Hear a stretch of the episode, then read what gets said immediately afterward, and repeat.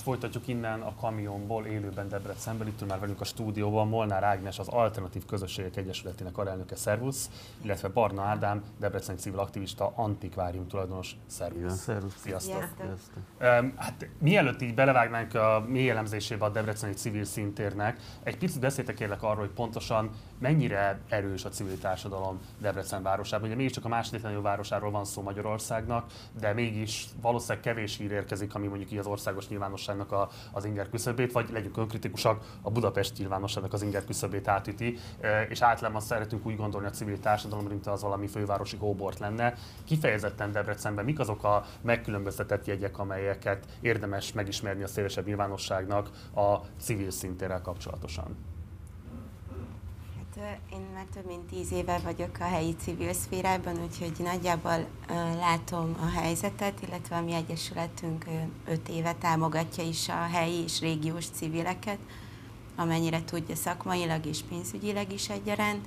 Helyileg azt hiszem, hogy egy nagyon színes, tényleg Debrecenre nézve nagyon színes a civil társadalom, és Azért dominálnak általában a karitatív szervezetek, és leginkább ilyen típusú szervezetek vannak, vagy szolgáltató szervezetek.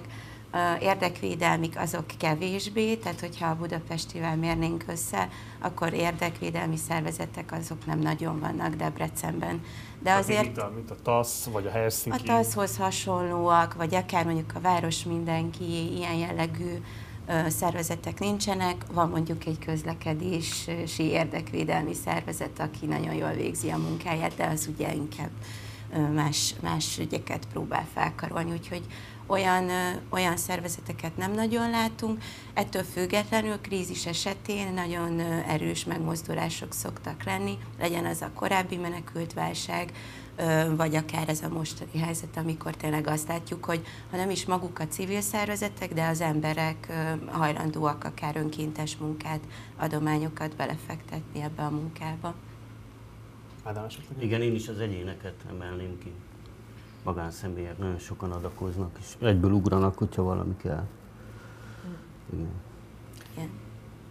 Ugye azt lehet tudni, hogy Debrecen Fideszes központ, és hát a ti tevékenységeteket se került el a soroshozás, ugye ért olyan ö, vált titeket, hogy a karitatív tevékenység álcája alatt migránsokat akartok letelepíteni, illetve hogy szendvicsel és kulával csámítjátok a fiatalokat, oh. hogy soros képezzétek őket. Ö, hát hogyan éltétek meg ezt az időszakot, és ö, jelenleg ö, ö, hogyan érzékelitek ennek a hatásait, vagy ez nehezíti el a munkátokat, vagy hogy, hogy tudtok ezzel? Örülök, hogy ezt a cikket emeltet ki, és ezt a részletet, mert ez a kifejezett kedvencem, ami mindig ezt Nekünk szoktam is. mondani.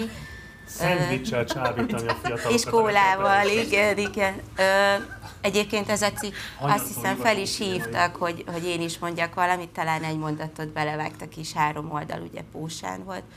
Ö, Hát az az időszak nagyon nehéz volt, akkor mi ugye egy friss programot kezdtünk, amit az Open Society Institute támogatott, és hogy mondjam, lehetett rá számítani, hogy elindul ez a sorosozás, tekintve, hogy pont kampányidőszak volt, választások előtt közvetlenül voltunk, nem voltunk még ilyen helyzetben, úgyhogy azt hiszem, mondhatom, hogy mindenkit megviselt, akkor a munkatársakat, rengeteg hasonló cikk született, nem csak ebben a neves újságban, hanem nagyon sok más felületen is.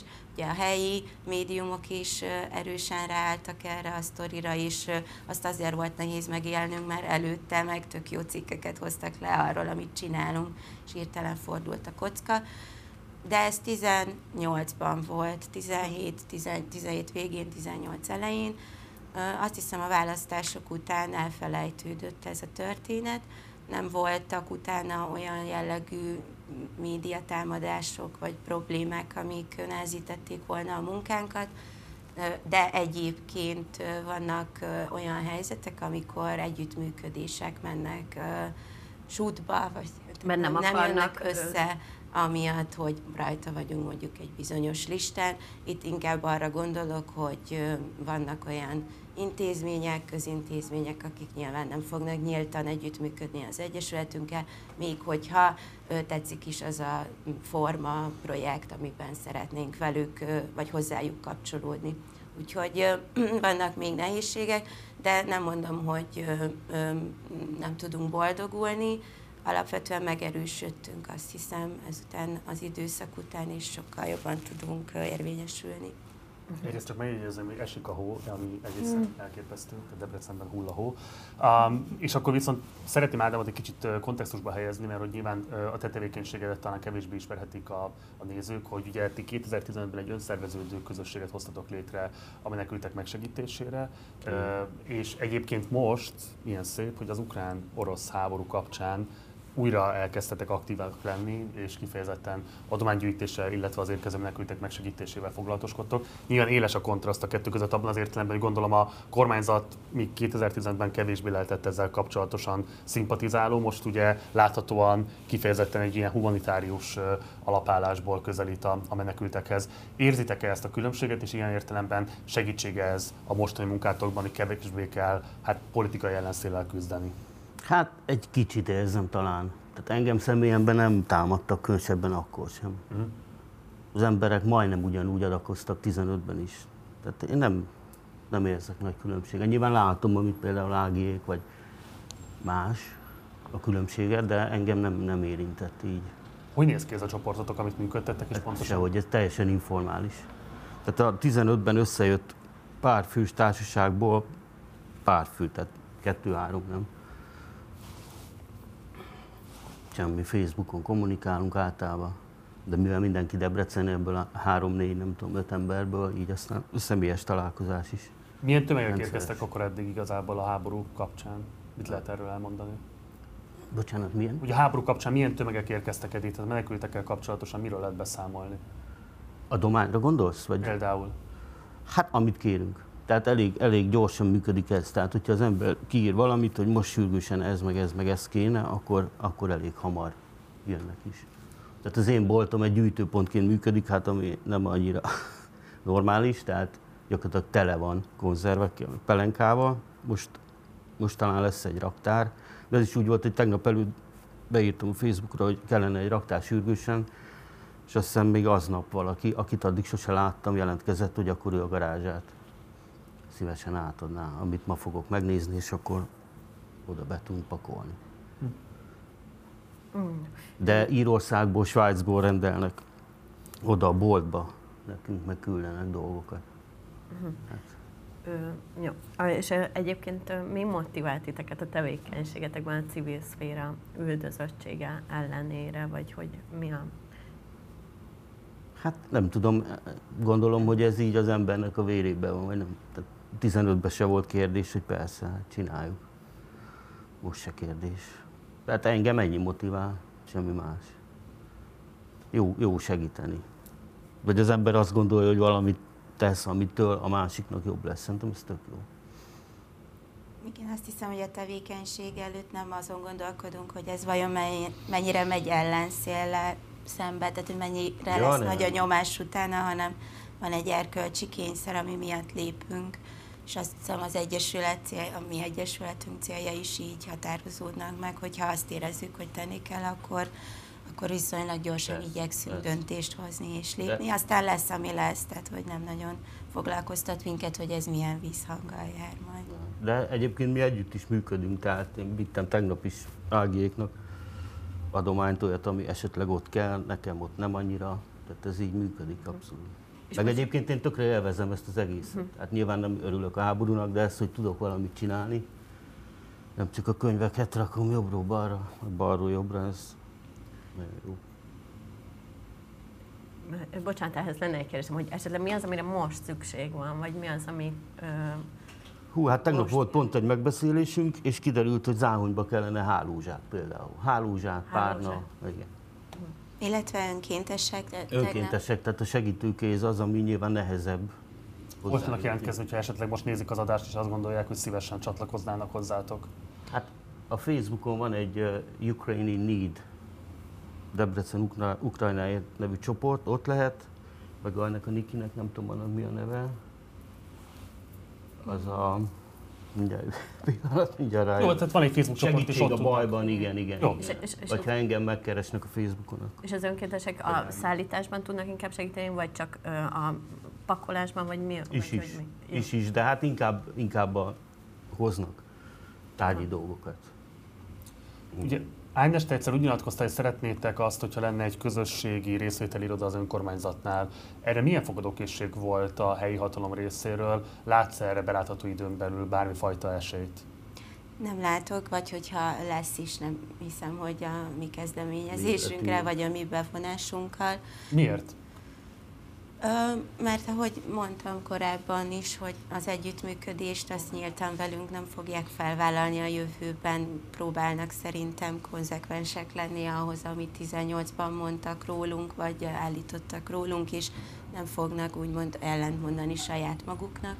Egyébként részvételi költségvetési folyamatot már a kezdeményeztem volna korábban az alpolgármesternél, és azt a választ kaptam, hogy ennek szabályzati okai vannak, hogy ez nem lehetséges. Persze látunk más önkormányzatokat, ahol ezek a szabályzati okok nem állnak fönn, úgyhogy most jelenleg egy iskolában viszünk végig egy részvételi költségvetési folyamatot. Ádám, szerinted mennyiben változtatná meg a Debreceni civil szinteret, hogyha egy ilyen típusú részvételi oda meg tudna nyitni? Hát gondolom, hogy növelni a részvételt, biztos, hogy többen, még többen segítenének, vennének részt, gondolom. És uh, ti mit tapasztaltatok, hogy, hogy a, a, az Ukrajnából érkező menekültek jellemzően maradnak, vagy tovább mennek Debrecenbe, vagy mi a, mi a helyzet a Szerint, környező kisebb települések? Szerintem tovább mennek Debrecenből, de erről inkább Ági tud. Mi egy szálláshelyet nyitottunk az Egyesületünk közösségi terében, ahol 20 főt tudunk maximum elszállásolni. Ezt szombaton készítettük fel, már aznap érkeztek családok, az a tapasztalat, hogy a este jönnek, reggel mennek, tehát még nem volt olyan, aki akár egy napnál tovább maradt volna nálunk. Uh-huh. És az, hogy idáig eljussanak, az megint egy ilyen olyan helyzet, hogy nagyon, tehát nem nagyon jönnek már el Debrecenig sem, vagy hogyha jönnek, majd szerintem az később lesz, ha már Budapest megtelt. Ugye 2010-ben a menekültválság legelején még működött a Debreceni menekültábor, aztán ezt bezárták, most újra nyitották, vagy tervezik az újranyitását, hogy ez is ilyen szempontból segítse a menekültek fogadását és nem tudom, méltó körülmények közötti lakhatását, illetve ellátását. Mit gondoltok, lesz ebből komolyabb politikai perpatvar, vagy alapvetően most szolidárisabb ezzel akár a hatalom, akár a lakosság? Én úgy gondolom, hogy szolidárisabb mind a hatalom, mind a lakosság. Azt, hogy ez mikor fog megnyitni, nem tudom, mert évek óta lényegében üresen áll, plusz már be is költözött, azt hiszem a rendőrség használja egy részét. Most akkor ez fontos, hogy ezt tisztázzuk, tehát a ti tudásotok szerint ezt az elkövetkezendő napokban, hetekben nem lehetséges megnyitni, mert nincsenek olyan állapotok? Én, én szerintem nincsenek, de lehet, hogy te Nem, nem, nem, nem, pont ezt akartam mondani, hogy én nem tudok róla, hogy megnyílna, pláne nem, hogy megnyitott volna. De egyébként azért nem lesz szerintem konfliktus, mert mi, például már minket is keresett a kormányhivatal is segítséget nyújt, illetve a Városháza, ami, ahogy mondtam, az együttműködés eddig nem volt jelen, de hogy ebben például abszolút kommunikálnak velünk most, és azt, azt látom, hogy igyekeznek segíteni a szállásadókat, és ők is nyújtani ilyen szálláshelyeket. De akkor ezt tisztázzuk, tehát akkor jelenleg igazából az állam pontosan milyen infrastruktúrális segítséget nyújt a menekültek számára, tehát hogyan vesz részt az ellátásukban, vagy ezt kizárólagosan a civil infrastruktúra biztosítja? Én úgy tudom, hogy 70 főt tudnak elszálláson, Debrecenben a, a, 70 fő. a Kassai úton nyitottak egy átmeneti szálláshelyet itt helyben. A kormányhivatalok, ha jól értettem a beszélgetésből, járási szinten próbálják felmérni, hogy hova lehet küldeni, milyen szálláshelyek vannak a menekülteknek. Ö, egyfajta koordinációval próbálkoznak, ö, próbálnak ők is nyitni helyeket és bizonyos szolgáltatásokat, de azt hiszem, hogy az összkoordináció nem jön össze se a határnál, se pedig helyi szinten. Tehát, hogy például a tegnapi beszélgetésem során tudtak segíteni abban, hogy hogyan tudunk ingyen ebédet szerezni a hozzánk érkezőknek, vagy orvosi ellátást, de ha nem kérdezek rá, nem ajánlotta volna fel feltétlenül a kormányhivatal, tehát hogy igyekeznek, de nem jönt össze szerintem még a koordináció, amire viszont nagy szükség van, tegnapi megbeszélés, amit szerveztünk, ott egy itt dolgozó külföldi fiatalember Záhonynál nagyon ö, nagy munkát végez jelenleg, és ő például azt tervezi, hogy az összes határátkelőnél hasonló koordinációba kezd, mert azt látja, hogy jelenleg a határoknál ez nem látható. Tehát ha ő nem lépett volna ott közbe, akkor, akkor Zámonynál sem lenne normálisan megoldva a helyzet. Viszont közreműködnek jelenleg az ilyen jellegű civil belépőkkel, mind a helyi önkormányzatok, mint például Záhony polgármestere, illetve ö, úgy látom, hogy a, maguk a kormányhivatalok is. Bocsáss meg, 70 fő ellátás, és ehhez képest egyébként hány ember van, akit el kellene látni? Nagyságrendileg. Itt helyben szerintem még egyelőre nincsen. Tehát ez még nincsen erre kihasználva, ez a kapacitás? Igen. Nem tudom, de nem Még. valószínű, nem. Tehát mi se vagyunk tele a 20 fős, tehát hozzánk általában most minden este olyan 5 kötőjel 10 fő szokott érkezni, és megy tovább. És akkor szerintetek konkrétan mik azok a, a segítségek vagy feladatok, amiket egyértelműen az államnak kéne ö, biztosítani a menekültekkel kapcsolatban, de eljött ingyen csinálják civilek. Ez a koordinálás. A koordinálás ott a határátkelőnél szerintem jó lenne egy olyan call center is, ezt beszéltük még tegnap, ahol, amit közvetlenül felhívhatnának az ideérkezők azonnal ukránul vagy oroszul beszélnének hozzájuk, és elmondanák, hogy hova tudnak menni, mit tudnak csinálni, milyen lehetőségeik vannak jogilag, hol tudnak orvosi ellátást, tehát hogy egy call center az egy nagyon szuper lenne.